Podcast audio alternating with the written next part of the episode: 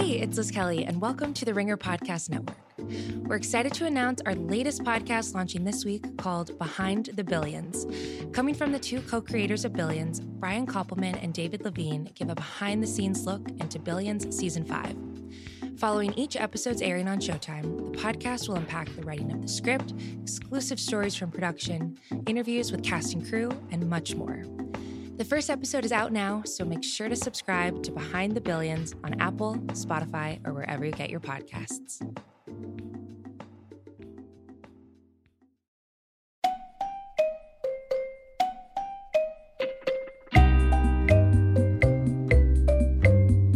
Hello, media consumers. Bryan Curtis and David Shoemaker of The Ringer here. This is the press box. David, David, we got a lot to talk about. We'll discuss the week in replacement sports content, Yeah. aka how we entertained ourselves with an NFL schedule release show and theories about when the NBA might come back. We'll answer your listener mail questions, including if David and I get a tattoo late in life, what tattoo would we get? Hmm. Plus, David guesses a strain pun headline and the overworked Twitter joke of the week. But, David, I want to start with a really cringy moment in TV this week. Donald Trump finally did his first non Fox interview about the coronavirus, and he did it with ABC News' handsome anchor, David Muir. Warning sign number one Team Trump asked for David Muir rather than ABC News' George Stephanopoulos, according to the Daily Beast, Lloyd Grove. And let me tell you, they were not asking for the guy who was going to ask the tough questions. So that's a bad sign. Warning sign number two Muir began his report with this tease. We asked the president about those two new models, those two projections that warn what could happen if we as a country do not proceed with extreme caution. And of course, the Americans out of work. I asked, is it possible we'll reach 19% unemployment, as one of his advisors has said? That would be nearly one in five Americans out of work. So many questions tonight you've been asking all along. Among them, will there be a vaccine by the end of the year? And what does the president say to the families tonight of those who have lost their lives? So, just a little bit of inside baseball here. if you get an interview with a big newsmaker and you're teasing the questions you ask them rather than what the newsmaker said, that's a really bad sign. Like, if I go on a reporting trip, I don't come back to LA and say, tell Fennessey, like, you'll never believe what I asked this person. Yeah. I sat right down next to him and I asked him what he was thinking when he said, John's just sitting there with a blank look on his face. Like, and, and what? Yeah, it's like and the natural question is, well, what did they say? And it turns out in the case of Donald Trump with Muir, not much. Here's Muir asking Trump about coronavirus testing. Let me ask you about testing Yeah. right now in America. You know, early on there were hurdles. Dr. Fauci at the time acknowledged it was a failing. But for Americans who do want to go back to work, should they be able to have access to a test now? Should they know whether they've been exposed to the virus? Should Yeah. they know if somebody's at the workplace asymptomatic and, and they simply don't know? Or, or do they have to go back to work having faith in their leaders and you, Mr. President, that the workplace will be safe? Yeah. No, they don't. They have to uh, test if they want. Whoa, whoa, whoa, Erica, can we just stop the tape right there? Okay, interviewing technique problem number one. One question at a time, please. Yeah. Because even if you're a listener who's skeptical of Donald Trump, do you have any idea what David Muir really just asked the president No. in that bramble of questions? No. This is, I mean, this is, look, I mean, I can sympathize. Uh, My number one interviewing flaw. I just kind of keep circling the question because I know I haven't quite hit it on the nose. And then I'm at 30, 30 seconds later, I just, you know, oh, leave my subject to mumble incoherently. But, um, yeah, no, I mean he he's got to he's got to do better than that. Especially for I mean when you're interviewing somebody who will take any opportunity to ramble in the direction of his choosing. So I mean you, you got to you got I mean there's there's no there's no excuse for doing anything. You got to I mean for doing anything except just pinning our president down and with very simple questions. Well, let's let that clip keep playing and listen to the way Donald Trump slips the hook on the question of testing. Test if they want. You know, some people are strong believers in testing. So right now, for any American worker who's nervous about going back, if they want to get tested to see if they've been exposed to the virus, uh, they can have access to both the They should antibody have no problem. and they the- should have no problem. And as good as this is, we're even getting better. We came up, don't forget, the cupboard was bare. The other administration, the last administration, left us nothing. We didn't have ventilators, we didn't have medical equipment, we didn't have testing. The tests were broken, you saw that. We had broken tests. They left us nothing. And we've taken it and we have built an incredible stockpile, a, a stockpile like we've never had before. Many See, that's just bullshit right there. And Mhm. that's where the interviewer has to come back and say, no, no. To adequately test in a state like New York, we need X number of tests, Mr. President. This stockpile you speak of has Y number of tests, right? You never invoked the Defense Production Act, as many people were begging you to do Mm-hmm. early on in this crisis. And again, even someone who might be skeptical of Trump who's watching this interview might not remember that or might really not understand those numbers. And they might not even understand that Donald Trump there is being dishonest. Right. So I just don't understand not coming in with like numbers written on a piece of paper and saying, here's what I'm going to press the president on because I know he's going to try to muddy this issue. You would be better off rather than uh, going in with the litany of questions that you that he opened the uh, you know pre- did the preamble of the interview running through. You'd be better off picking two questions and trying to actually pin him down. But uh, but but I do think there's a sort of exhaustion. There's just sort of like you just get worn down by the by the pretense of going into this interview, right? I mean, just by all of the nonsense. I mean, just the the, the lack of answers that the president gives in a regular news conference or at any other time. You just are sort of like so inured to the to his non-answer that you just assume that everybody else knows what's going on, and and that's actually you, what you said was exactly right. There's a lot of people who don't realize that he's dissembling, you know, or that he's ev- ev- evading the truth, and you and you have to you have to pin him down. Yeah, or maybe even people that thought he was dissembling and then heard that answer and go, "Oh, well, that sounded pretty reasonable." You- you- Yeah, David Muir just let him off the hook. He must be right. you saw the headline today, Friday, David. 14 million people unemployed in the United States, worst figure since the Great Depression. Now, Muir didn't have those figures when he did this interview, but listen to how he raises the issue of unemployment. Let me ask you about the tremendous hurt in this country. There are 30 million Americans who are unemployed. You don't need me to tell you that. We're expecting the new unemployment rate this week. There have been forecasts 15, 16, 17%. One of your advisors projected an unemployment rate of 19%. That's nearly one in five Americans without a job. How bad is this going to get? That's almost a Fox News question. Mm-hmm. how bad is this going to get? And I think with every question, especially when you have a really limited amount of time, like Muir clearly has with the president here. President was in Phoenix uh, doing a tour of a facility that was producing masks. You have to think, what am I going to get out of this? Right?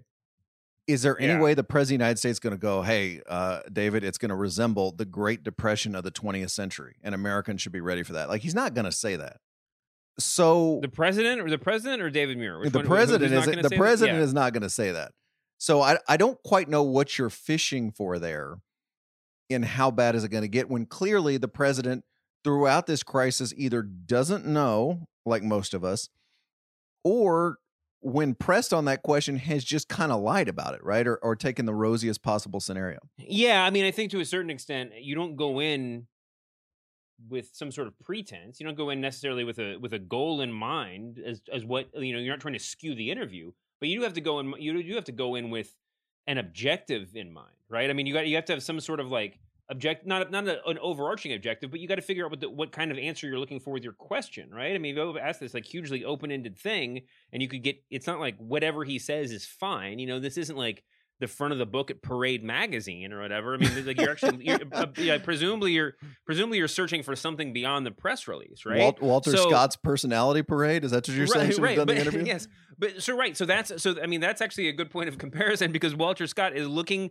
to pose a question that where wherein it will be the, the distance between the question and the press the, a sentence on the press release has the least distance, right? Or you can just you pose a question so that so that you can just use a sentence that someone else has provided for you. This is supposed to be the re- the reverse, right? Because if it's not inherently adversarial, uh, the president's goal is in answering these questions is explicitly to promote his own reputation for the for the purposes of reelection, right? If that's if that's what you're going in there assuming, then I don't think it's necessarily an interesting question. I don't think you're necessarily bound. I don't think there's any reason why David Muir should ask, "Is this your fault if you're wrong?" as a follow up to every question. But if you know that the lie or you know the answer is going to be skewed in the direction of this is not my fault no matter what happens, then you at least have to touch like what is the point of asking the question about unemployment, right?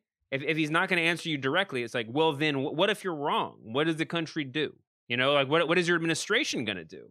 There has to be some angle to it, you know, and you have to you have to get to some answer. Yeah, to use our catchphrase, I think that's right. And and furthermore, I'd say that I think when a lot of people watch the White House press conferences, there's this kind of expectation of the public is that a journalist should basically stand on their chair and accuse the president of lying and then the president will shrivel mm-hmm. up into a puddle and lose the election. That's that's what they think in their fantasy land should happen. Sure. There should be some adversarial, but you should also be trying to get information from the president, right? I, I think that's a very worthy goal of any interview is to get we, we need to find out information from this guy. How bad mm-hmm. is this going to get is not even going to turn up information. It really isn't. There's nothing really discoverable there that the president's probably going to share with us.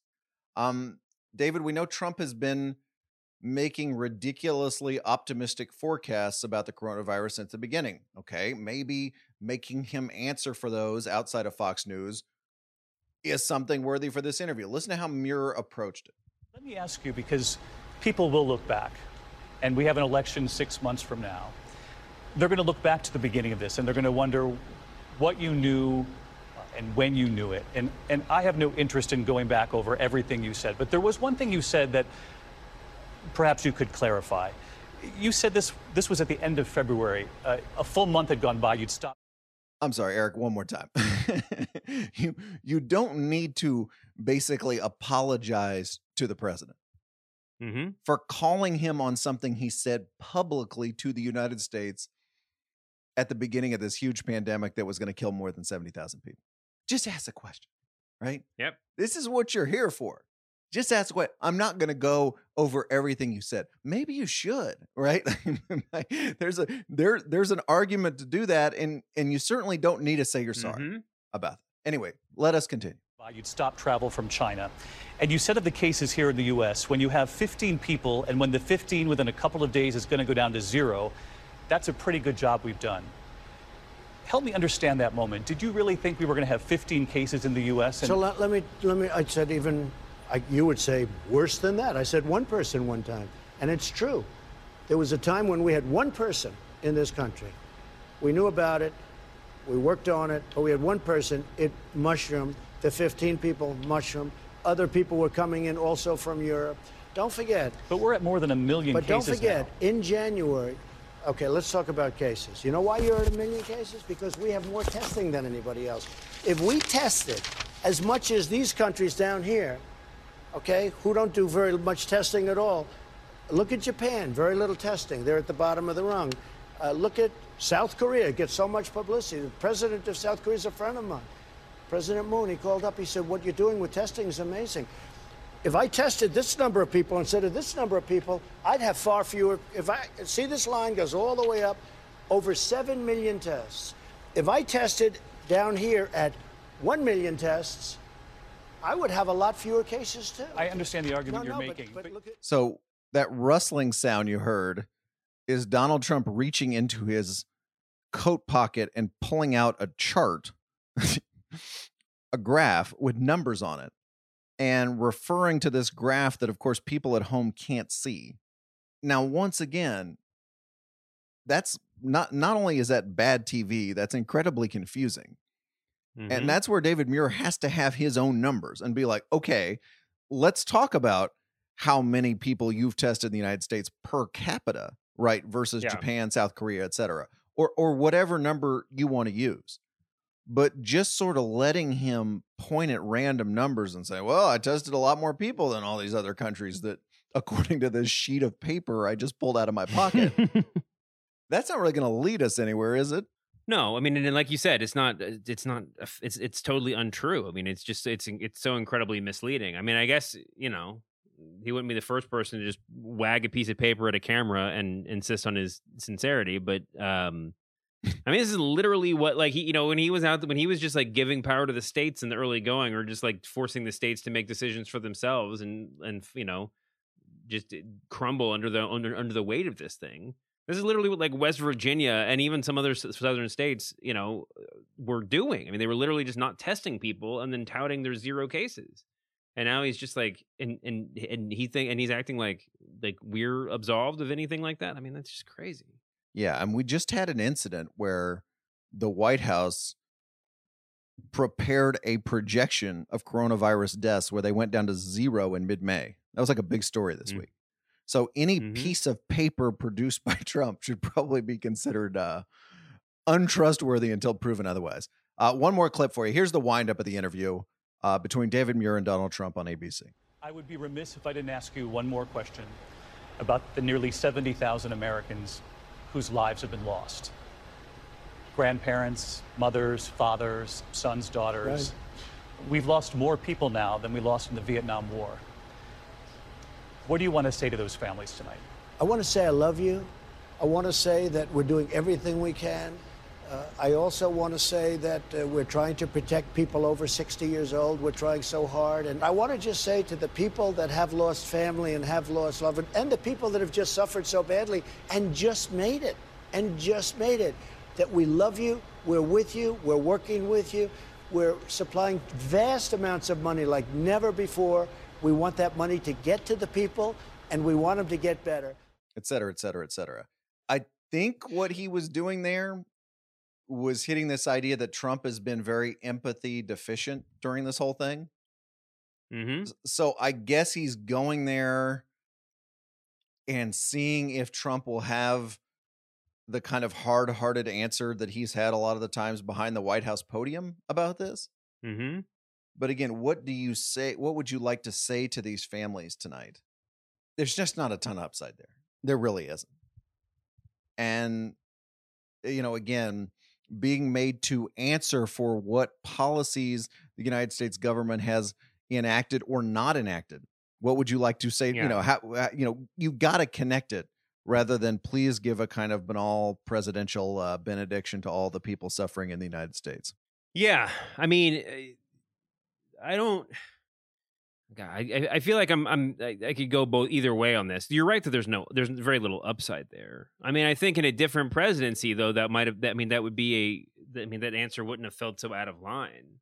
I think that you know, I think that it when there's no caloric value to anything that's being said, it sort of feels even more maybe more hopeless than ever that like you know, a low calorie I love you and God bless America uh, I mean, that feels even less significant. I mean, so much less significant than it might for coming from another president's mouth.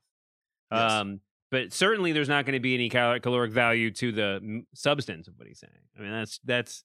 But may, you know, but like I said, maybe it's just maybe that's a sort of question you just got to ask. Give the president a moment to seem to look presidential or something, even knowing that this one's gonna not not make it. I want to pursue that idea of another president's mouth because in terms of on-camera interviews, this is about as on message as Donald Trump gets.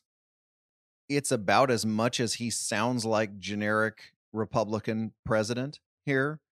Um, there are a couple other moments we won't play them, but when Muir quotes Andrew Cuomo, Trump doesn't take the bait.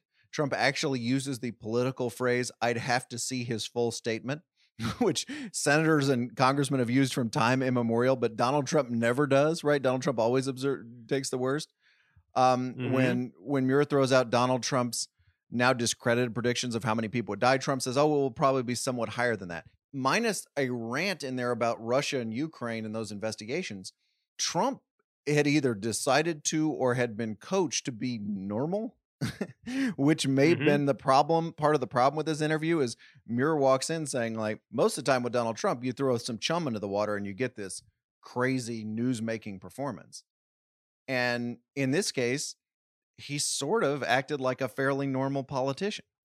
Yeah, I mean, listen, that's true, and and and certainly, like, I mean, you could you could tell from the answer to his "What do you say to those people?" question that he was, you know, adhering to the talking points. Right? I just want to say I love you. Let's get that out of the way, and I'll go to the other stuff. But still, I mean, for the first yeah, time ever.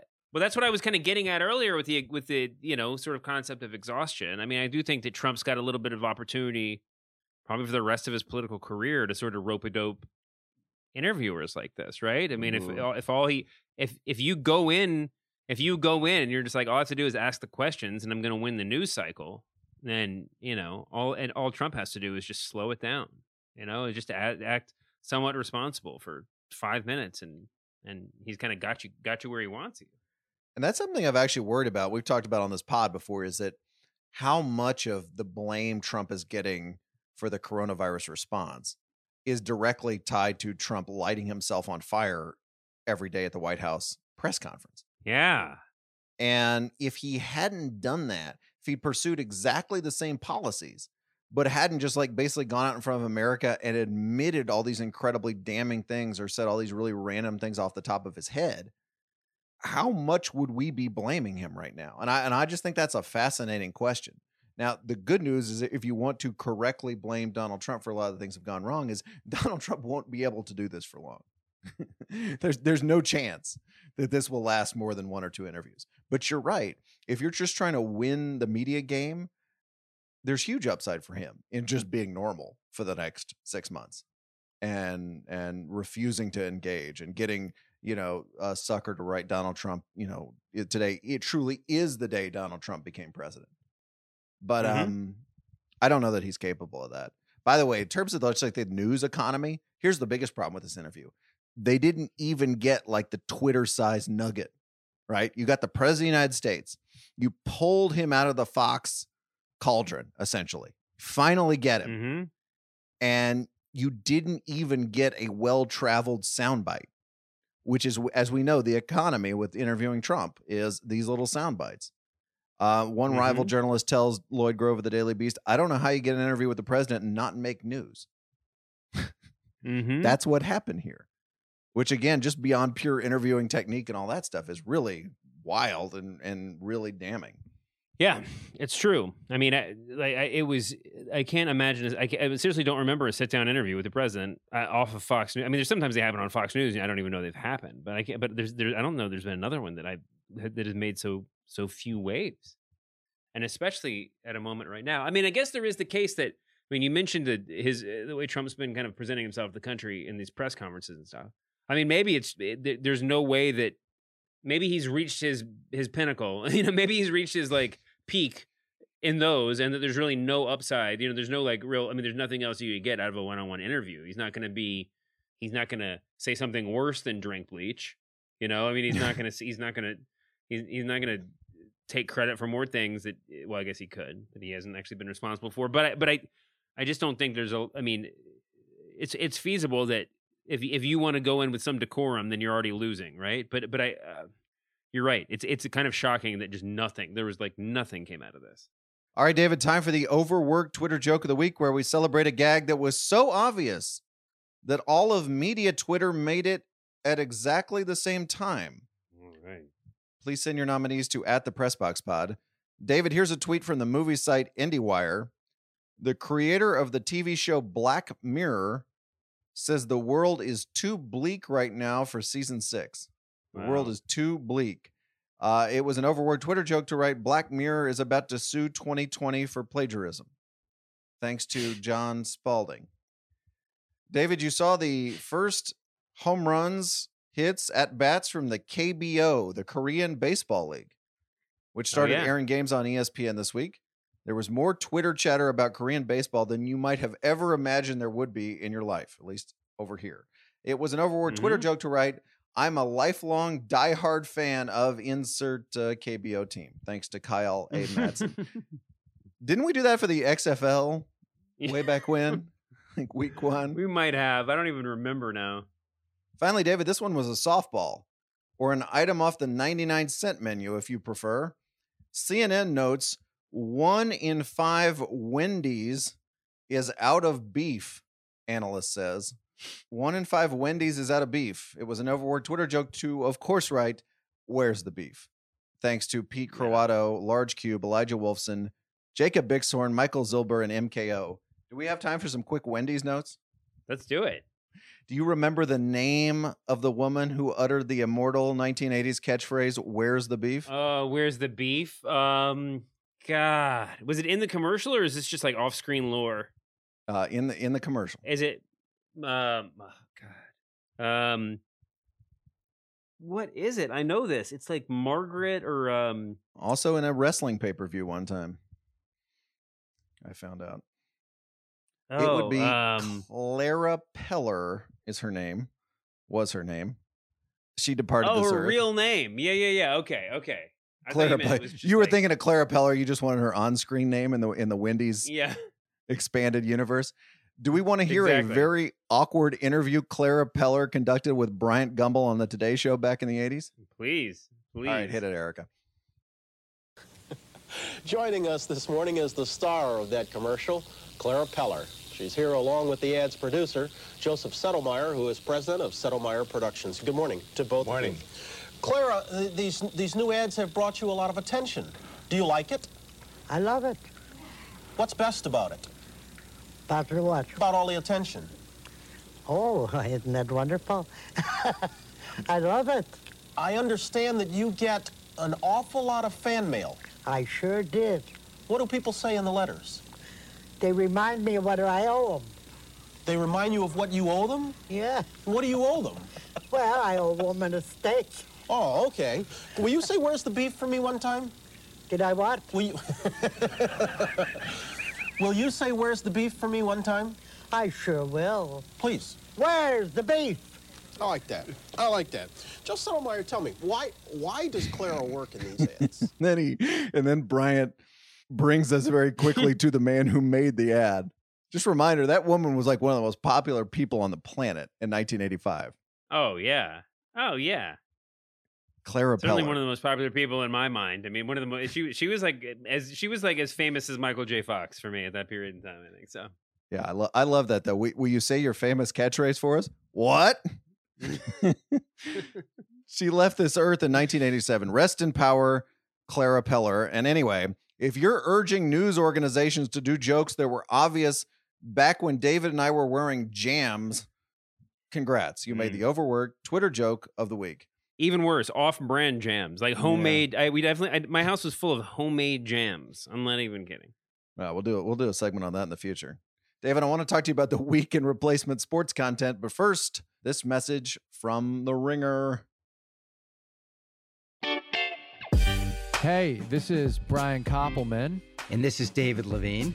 We are the showrunners and co creators of Billions, and this is Behind the Billions. Behind the Billions, where we're going to talk about how we make the show, the decisions we made in terms of uh, what we decided to shoot, how we wrote it. We are going to share the inside skinny on what it's like to make the show.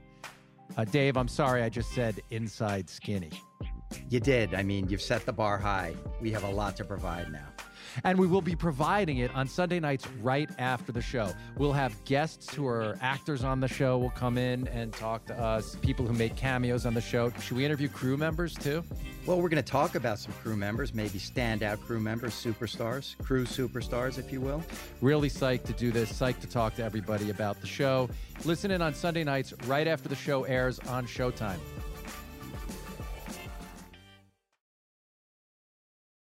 All right, David, in the notebook dump. I don't know about you, but Thursday, I got my interviewing and writing done. I chopped some carrots for dinner, got all that in the oven because I didn't want to miss a moment of the three hour NFL schedule release show. This is our entertainment. Three hours of people looking at a schedule and and then trying to imagine. I saw Mike Florio say this on Twitter. I don't always agree with Mike Florio, but I agree with him this one. How absurd an exercise it is to say, do you think the Tampa Bay Buccaneers and Tom Brady will win their first game in November? Oh, you do? Okay. How about their second game in November?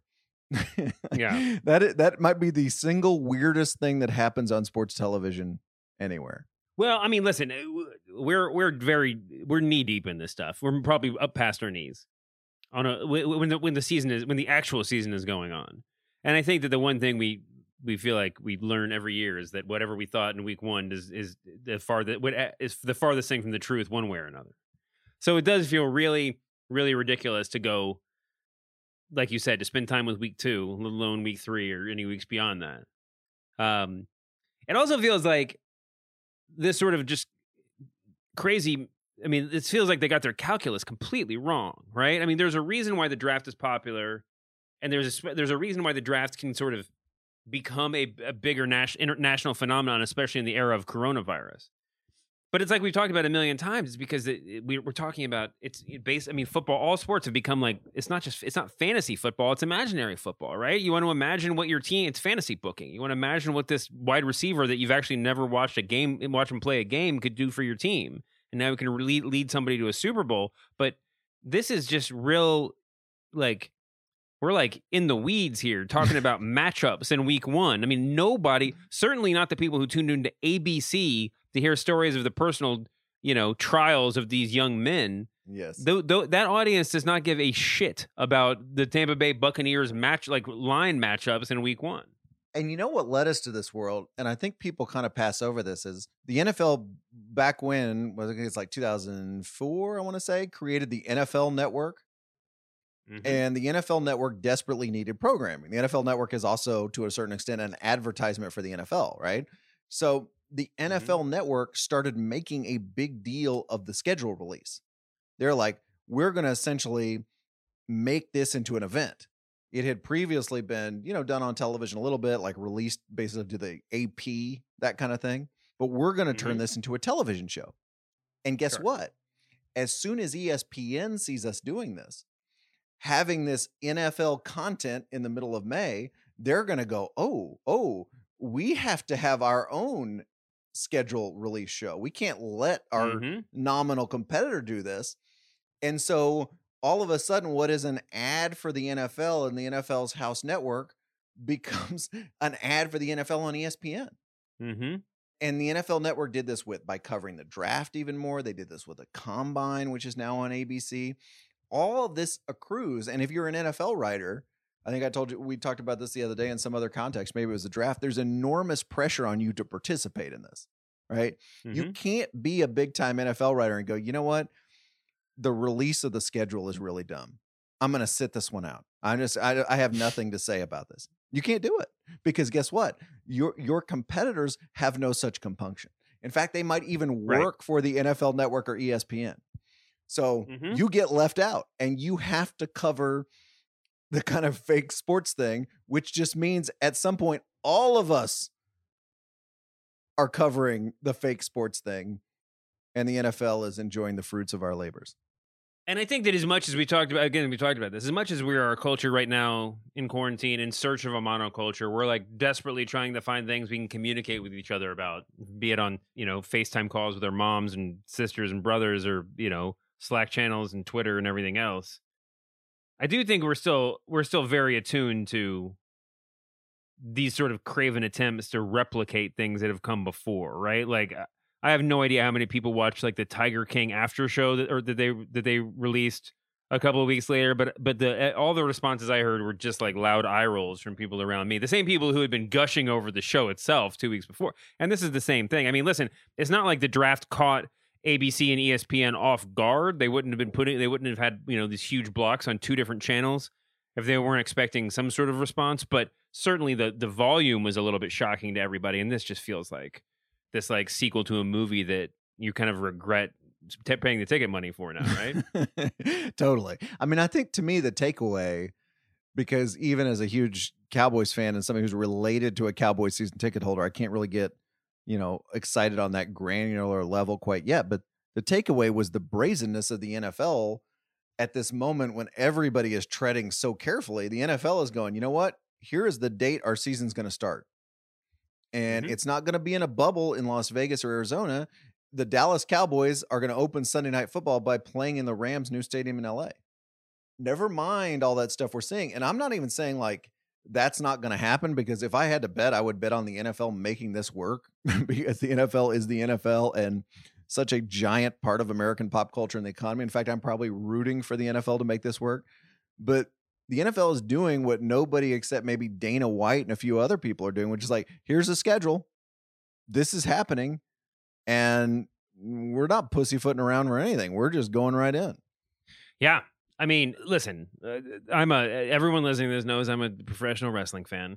They were kind of out there in front of everybody else in the sports world because I guess they can kind of get by on not being sports when they when it suits them. Yeah. Um, you know, you might think that in a moment such as this, when there's no sports on television, that pro wrestling would just have all this oxygen to consume. But it turns out that nobody really wants to watch wrestling in front of zero crowd either. And despite the fact that they've had new programming on week in and week out, not just WWE, the WWE has their three shows, new new programming every week. AEW wrestling has one show every week. Um, Raw just posted its lowest. WWE Monday Night Raw just posted its lowest rating in the, of the modern era. I mean, like ever, it was like one a one point six rating. I mean, it's just like shockingly low. So, I, I think that, like I said before, you, to think that it's going to be this ratings bonanza, whatever you put on, is probably misguided. It'll be interesting to see what UFC does. Dana White was very eager to keep going because he, certainly saw an opportunity to be the only sport in town, and I think that's Yeah. what's driven him more than politics or anything else. So we'll see this weekend. I mean, they have a show. They're doing it. They're down there in Florida, which is turned the whole state of Florida is now apparently Fight Island. I mean, you can just do whatever the hell you want down there. yeah, that was that that order signed by Ron DeSantis on April 9th, which was seen as like a wrestling friendly executive order and has now become licensed to have any sport you want on Florida, including UFC 249. Well, I mean, I think, listen, I think if wrestling had never existed and he had said, if I sign this piece of paper, I can get a monopoly on the UFC for a while, I think Ron DeSantis would have done it. But yeah, I mean, whether or not it, whether or not it was a direct response to, you know, the miss the, the the money that not so secretly arrived from the McMahon family super PAC, or whether it was just really like playing, like you know, like eh, playing nice with the big companies that are in the state. I mean, they're constantly Ron DeSantis is constantly trying to get WWE to like open a Hall of Fame down there. I mean, it's not like it's. I mean, they're, they they want more and more from these big companies. So whether or not it was like specifically targeted or kind of a more general thing, it doesn't have to be a conspiracy theory to say that Ron DeSantis was just like, oh yeah, like let's just let TV shows keep doing TV. I mean, it's like he wants he wants every business to keep operating. If it were up to Ron DeSantis, they wouldn't have closed any ice cream parlors. You know, I mean, it's like, like they, they would just keep going. That's exactly what I would predict Ron DeSantis would do without looking at the super PAC contributions. Yeah, exactly. And now that now UFC's down there. I mean, just seriously, like nothing has changed from like UFC being like like you know from Disney having to lean in or or sorry, I mean the, the parent companies having to lean in WME and just being like, no, you can't. We're, you can't have a pay per view on an Indian reservation because that'll just look really bad. And now they're just like, well, Florida's letting us do it. It's like okay. Yeah. And we're, we're word just popped up that Florida, that like the Orlando Magic are just going to reopen their practice facilities now because apparently they have enough tests down there and it's not a big deal. I mean, it's just anything goes, man. I thought the reservation thing was just so amazingly a pulp novel that it, you know, whenever anything is just like the plot of a pulp novel, it probably shouldn't happen. But Yeah. christening Florida as Fight Island writ large is also kind of a pulp novel. Oh, absolutely, absolutely. I mean, if they're, I mean, if if I mean, who the the, the Florida, Florida pulp is its own fantastic tradition. This might be taking it a, a step too far, though. What's the name of the novel? Swampland? Was that a book? No, it was what was the name of what didn't a woman write a big novel about Florida? What am I Oh yeah? Swampland. Was it Swamplandia? The Karen O. Russell, or what's her name? Karen Russell. Yeah. David O. Russell, I believe. Yeah, Swamp. Get Karen Russell Yeah. because we, we got a sequel here. We're ready to rock. Um, one more, David, for you at this top of the NBA. Basketball, as opposed to Dana White, is not as publicly eager to sort of put a date on anything they're doing. There's reportedly even been an internal push to cancel the season. Um, but it seems likely that if play resumes, we're going to start with the playoffs. Though there is a wrinkle, our very own Kevin O'Connor reports the NBA has contracts with regional sports networks for regular season games. Once most teams hit 70 games, the league retains 100% of the revenue from those so called RSNs, except for a handful of teams such as the Lakers who have a per game contract with Spectrum Sportsnet. So teams have a vested interest in trying to get over that 70 game hump, right? Or we suddenly start to lose revenue in a very big way. Uh, no official announcements have been made, but some franchises like the Toronto Raptors are opening their practice facilities as early as next week. Um, this also comes from Adrian Wojnarowski. In municipalities where the coronavirus testing has become readily available for at risk healthcare workers, teams opening facilities for voluntary workouts will be allowed to administer COVID 19 tests to asymptomatic players and staff. So there's that. Also, looking at my inbox, and by the way, sports television people have never in their lives sent as many press releases as they've sent over the last six weeks. I mean, it's absolutely is absolutely incredible. Um, ESPN and ESPN two to televise the Cornhole Mania 2020 this Saturday, a cornhole league. And and congrats uh, to Yeah. the ESPN executive who got elected to offer a quote about how sports like cornhole are bringing America together. All right, let's do some listener mail. We do this every Thursday. Hit us up at, at the Press Box Pod. This one comes from David Shockey. Dave Shockey. Sorry, Dave. I love this question. Given the recent debate about whether Michael Jordan would dominate in the current NBA, which of our greatest presidents would translate as a successful candidate slash president in the modern era? Could Lincoln, Washington, or Teddy Roosevelt be successful in our media climate?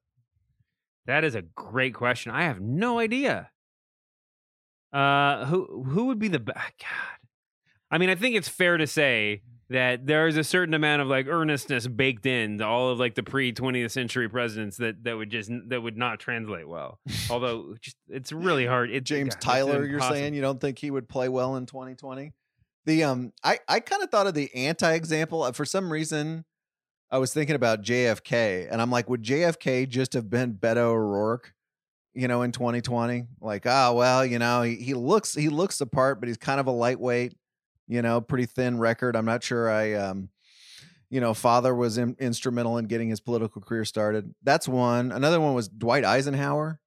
You know, such a just Uh-huh. gigantic, swaggering American hero after World War II. Would he have played in a media environment where clearly, like, talking, you know, emoting, mm, presumably tweeting would not have been his strong suits? Those came to mind kind of as anti examples. Lincoln was a great writer, right? So he just would have written medium posts and probably won the election hands down. I mean, JFK with the amount of like attention, uh, with the with the with the amount of like uh, with with the with the amount of like kind of blind eye that was turned to him by the media, I don't think would would be able to function in in uh, in this media marketplace that we're in right now, uh, with with the camera trained on him at all times and rumor and innuendo fair game. Um, I don't know. I I mean, it's you know, obviously we didn't live through the vast majority of these answers. I find it really. I always find it every time I see uh, Bush Senior give a speech, I am just sort of amazed that he was ever elected president. I think he's like a, I think he's a rather, res- I mean, a pretty respectable dude. But you just see him give a speech, and it's like, like he seems like more. He seems like less attuned to like the television era than Richard Nixon did, and all of his famed like sweaty brow debate moments or whatever. You know, I mean, it just it, it just seems it doesn't seem uh, like he's a, a modern politician by any definition. he feels in retrospect like the vice president of the popular president who failed to win the popular president's third term except he won and and won Right. convincingly Yeah. which is really weird Yeah. Also, that would be that would be an incredible George Bush Senior would have been an incredible candidate for the Twitter era when it's just like the entire internet is consumed with George Bush Senior conspiracy theories, just CIA conspiracy theories all over the place. yeah that would have been That would hard, have hard to live down for sure this comes from uh, richard deitch david media writer over there at the athletic. Would love to know if bryan sees any viewership trends in the 18 to 35 year old demographic when it comes to bundesliga viewership. Thank you. Now see what he's trying to do here is you know i don't like television ratings. Like that's that's something i dislike. Richard's trying to start a jordan isaiah kind of thing among sports media critics. I'm not doing it. I'm not going there. I just i'm not. Uh, my my authorized documentary doesn't doesn't go there. Sorry, Richard, but thank you very much for the question. This is from Chad Orzel, one of our friends and frequent contributors. In this era, do you think political hypocrisy matters?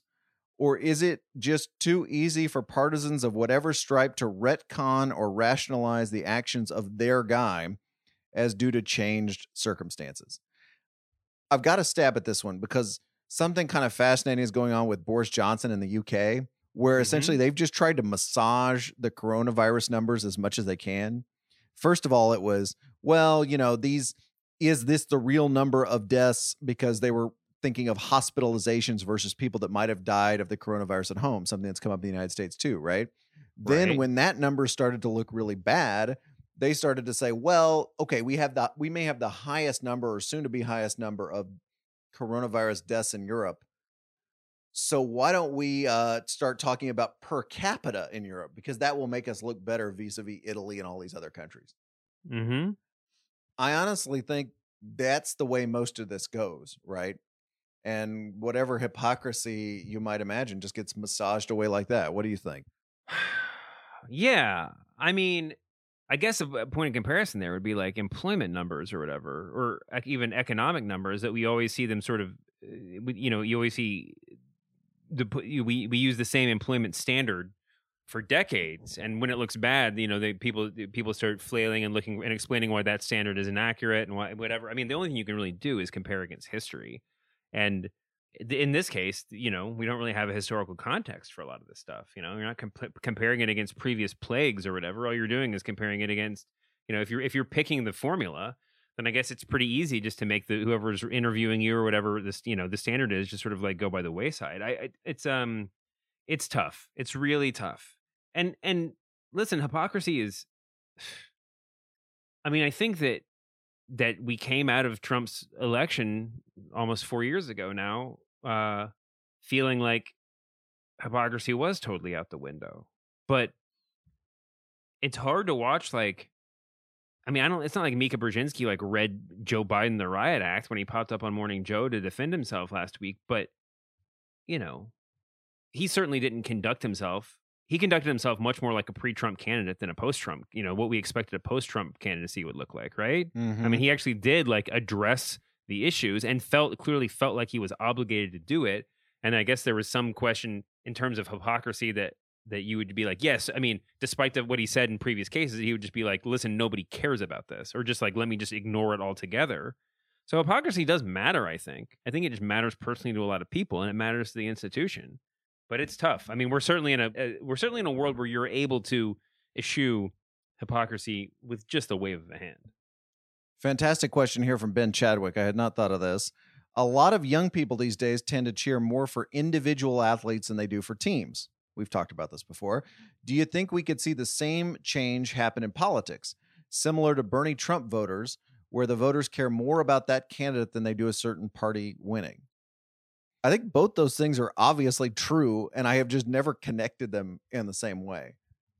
Where you're a Bernie fan, and you don't really care if the Democrats win, or if you're a I don't know KD fan, whatever it is, and your your allegiance is transferable, much more so than maybe it used to be, where more people were aligned with a party. What do you think of that? Well, okay. I, I my temptation is to say yes, uh, but let me try to think this through a little bit. The reason why, I mean, one of the big contributors, the reason why we feel differently about players is that players aren't stuck on one team, right? I mean, if your favorite player growing up was Kevin McHale or whatever, you didn't have the opportunity to go. I mean, if Kevin McHale had left, you know, ten years or six years before he retired and went and played those seasons with like, you know, the, The Orlando Mavericks. Magic, which which didn't exist then, right? The, the Mavericks. Then yeah, I think there'd probably be a lot of Boston fans who had been like, well, we setting aside the fact that we can't watch Dallas Mavericks games, and and the fact that like you know my dad would be really mad if he found out I was had a soft spot for the Mavs, but there probably were a lot of people who would be like, yeah, you know what, I still respect Kevin McHale. You know, he did a lot of good stuff for us. Yeah, but that's di- that's different than that's different than being a Kevin McHale fan saying like I, I wish him the best unless they're playing the Celtics. That's like an age old sports thing. But what we have now is like I'm a I'm a Steph Curry fan. I'm a Yeah, but like, LeBron fan. look at the political example. Did Ralph Nader lose anybody's vote by switching parties every time he ran as a third party? Between didn't he run as like an independent and then as a like a green party? Didn't he have several different I party thought he was uh, just a- affiliations? I thought he was just a green, but but he may have had some later ones. Yeah. Well, whatever. I mean, I'm just saying like there there is a lot of uh, allegiance to Republicans and and the, you know the Republican Democrat parties for sure, for sure. But I I'm not sure that it would be that mind blowing. I mean, listen, if Bernie Sanders ran as an independent, nobody would be nobody would be like, but wait, I thought you were a Democrat, right? I mean, it's yeah, I mean, I just just to push on this um the metaphor a little bit. I think there's a little bit of like people like Bernie and people like Trump for ma- are are for a major presidential candidate much less attached to their party, right? yeah. Than almost any major presidential candidate in the past. So they do create like like in a way like an NBA free agent who is swapping teams much more than they used to. They do create this opportunity for you to be a fan of them independent of the institution. Yeah. I can roll with it's that. true.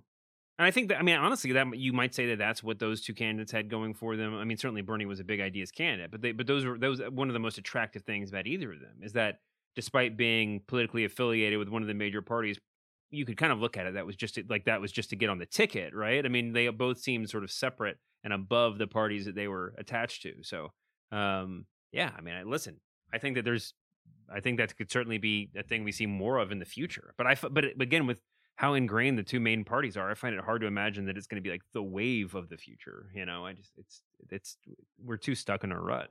By the way, Ralph Nader, a couple of Green Party runs, a write-in candidate, and also something called the New Party in 1972. David was correct. Uh, from DJ Chapman, jumping off your COVID commercial talk, what are your power rankings for the kinds of times we're in right now? Here are some to get started: unprecedented, difficult, challenging, changing, or unique.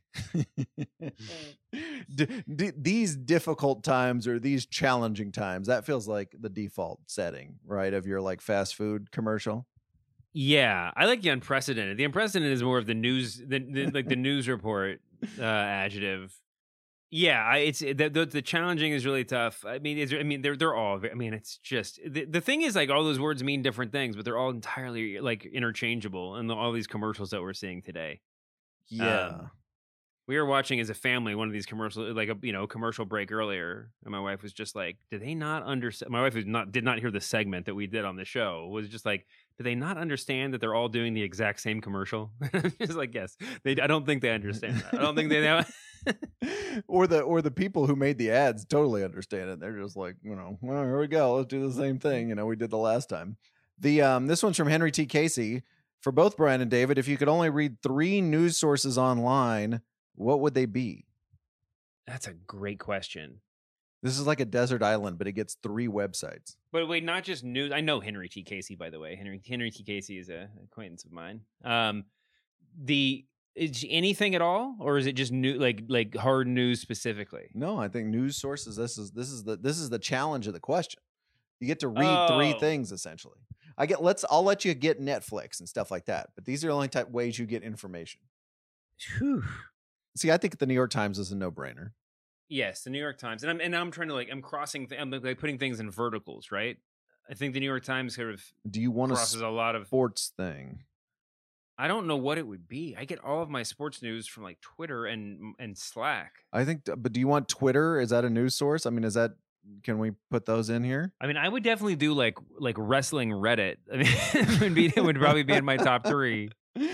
Yeah. Only to be to be occasionally preempted by Westworld Reddit when that's a going concern. I I um, but yeah, I mean there there probably like some like wrestling Reddit news type type news source, uh, the New York Times, and then yeah, you have to go sports or something sport. I mean, can I just pick the Ringer.com? Does that count?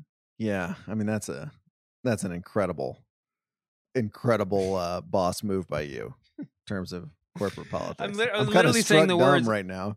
I'm literally saying the words. If I get if I got wrestling and news out of the way, now how do I get something with sports and pop culture in one pick? And then uh, Got to be sad to leave the ringer out of that question. then I then I looked down and saw the shirt that I've been wearing for four straight days. this is from Andrew 3000. At 40, I recently became a late in life tattoo guy. Ooh. Is this something you two think about? And if so, what would the tattoo be and where and why would David's be of Charles Portis's face on his lower back? That is a fantastic question, all the way up into the last word. I don't. Wait, you're okay with lower, just not back? um, I uh, I would definitely be in for a Portis tattoo. The problem is he's not very. He doesn't even look like himself from like age from like decade to decade. So it'd be kind of hard to to pick one specific look. Although. I was tempted to become a late in life tattoo guy, like in my late 30s, and then because I think at some on some level I felt like 40 was the cutoff. Yeah. But who knows? Anything's possible. I mean, I think now, you know, you and I are probably both in the same situation where we're like, you see how much it costs to get a good tattoo, and you're immediately just weighing that against like family vacations and things, you know, or like, or like actual needs that your that your children might have. Uh, Um, I want to push back. What you mean we on that? Because you aesthetically have a lot in common with a person with a tattoo. Now, oh, sure. now look No, into just- your Zoom camera and see me Mhm. wearing a gray polo shirt the and only ha- person wearing collars in quarantine. and having the kind of generic default haircut uh, Well, and no, I mean, I glasses. just I, mean- I do not look like that kind of person. No. And I and I am not that kind of person. And there's nothing wrong with that kind of person, right? I, I say that I'm not cool enough to be that kind of person. Yes, but any but, but in, in in terms of generally in, in general terms of spending your money the way that you might have in your 20s, right? we still both have impulses of like we're we're grown-ups, but man that 60 70 inch television sure is appealing or whatever, you know. I mean, then you have to kind of weigh that against the rest of your life. Yeah, I mean, listen, I don't have any tattoos in my body. The last phase that I had of thinking about considering tattoos it got so, so much it was there was so much pressure involved by the time I actually just gave it up. But the last phase I had was getting old. Instead of getting tattoos of things like people that I liked, it was just getting the tattoos of people like the, the the tattoos that wrestlers in the 60s had. The old navy tattoos. That would have been my last go. So if I Oh. had any, that's what would have been. The tugboat Like a- earthquake style, kind of like anchor. Just tattoos tattoos of tattoos. Yeah, basically just like completely self-referential meta tattoos. I just I, I Thankfully I didn't do any of that. No, I spend so much time thinking about like what old movie poster I should buy, which I could if I don't if I stop liking it, I can just sell it and get rid of it. I could never I, I Mhm. couldn't handle the pressure. I agree. Uh, from Evan, I'll leave you with this one, David. What do you think will be the first anecdote that comes to mind when you're telling younger people about coronavirus in 20 years? Oh man. See, I think both of us are so kind of ensconced with our kids right now. This will probably take the form of a family story Mhm. that we're reminding our kids about or remember when we were all in this strange house together for months and months on end. Well, I hope that that's the story because otherwise the story is like this is a thing that happens every couple of years now in like the new disease age that we live in. I thought you were going to say the story is like Stephen King's The Stand or something like that. But yeah, no, that's that's that's right. That's right. Yeah, it had I we wanted the story to be this was a unique, unprecedented, unprecedented David time in American Mhm. history. Challenging. challenging time and now we're happily free and humanity is uh, free of the plague that's a good place to leave it all right david time for david shoemaker guesses the strained pun headline All right. All right. monday's headline about the release of defensive lineman taco charlton was dolphins ordered taco to go still pretty great a week later Wait, I just thought of another one. Could we how about Taco Blues Day? Somebody did send me a note and, and, and suggest Taco News Day was a, another way just to signal the existence of the story. Today's headline comes from Noah Lyford. It's from our pals at The Economist. We know from the Wendy's news we mentioned earlier that there's a problem, David, with the meat supply. Problem with the meat supply. I want a headline that describes said problem by way of Kurt Vonnegut. What was The Economist's strained pun headline? What? I mean, so it's got to be slaughterhouse something? Slaugh- uh, slaughterhouse. God, what is it? It's not Slaughterhouse- jive. I'll, I'll rule I that know one out. it's for you. it's the jive, drive, bu- uh, not knife, uh, um, live, uh, He's circling around uh, it, folks. He's getting closer. dive. Slaughterhouse dive is correct. Okay, there we go. Slaughterhouse dive. The virus threatens a meat industry that is too concentrated. He is David Shoemaker. I'm Bryan Curtis. Research by Chris Almeida, production magic by Erica Cervantes. We're back Monday. What are we going to talk about? Uh, we're going to talk about Michael Jordan and the media. You and I have nibbled on that discussion. I want to go there in detail. And uh, probably some other stuff involving the coronavirus. By the way, if you venture out into reopened America this weekend, please be safe because we can't lose you. We, we don't have enough listeners. So so don't don't do anything. If you're listening to this podcast, don't do anything to put yourself at risk. Plus, of course, more lukewarm takes about the media. See you then, David. See you, Bryan.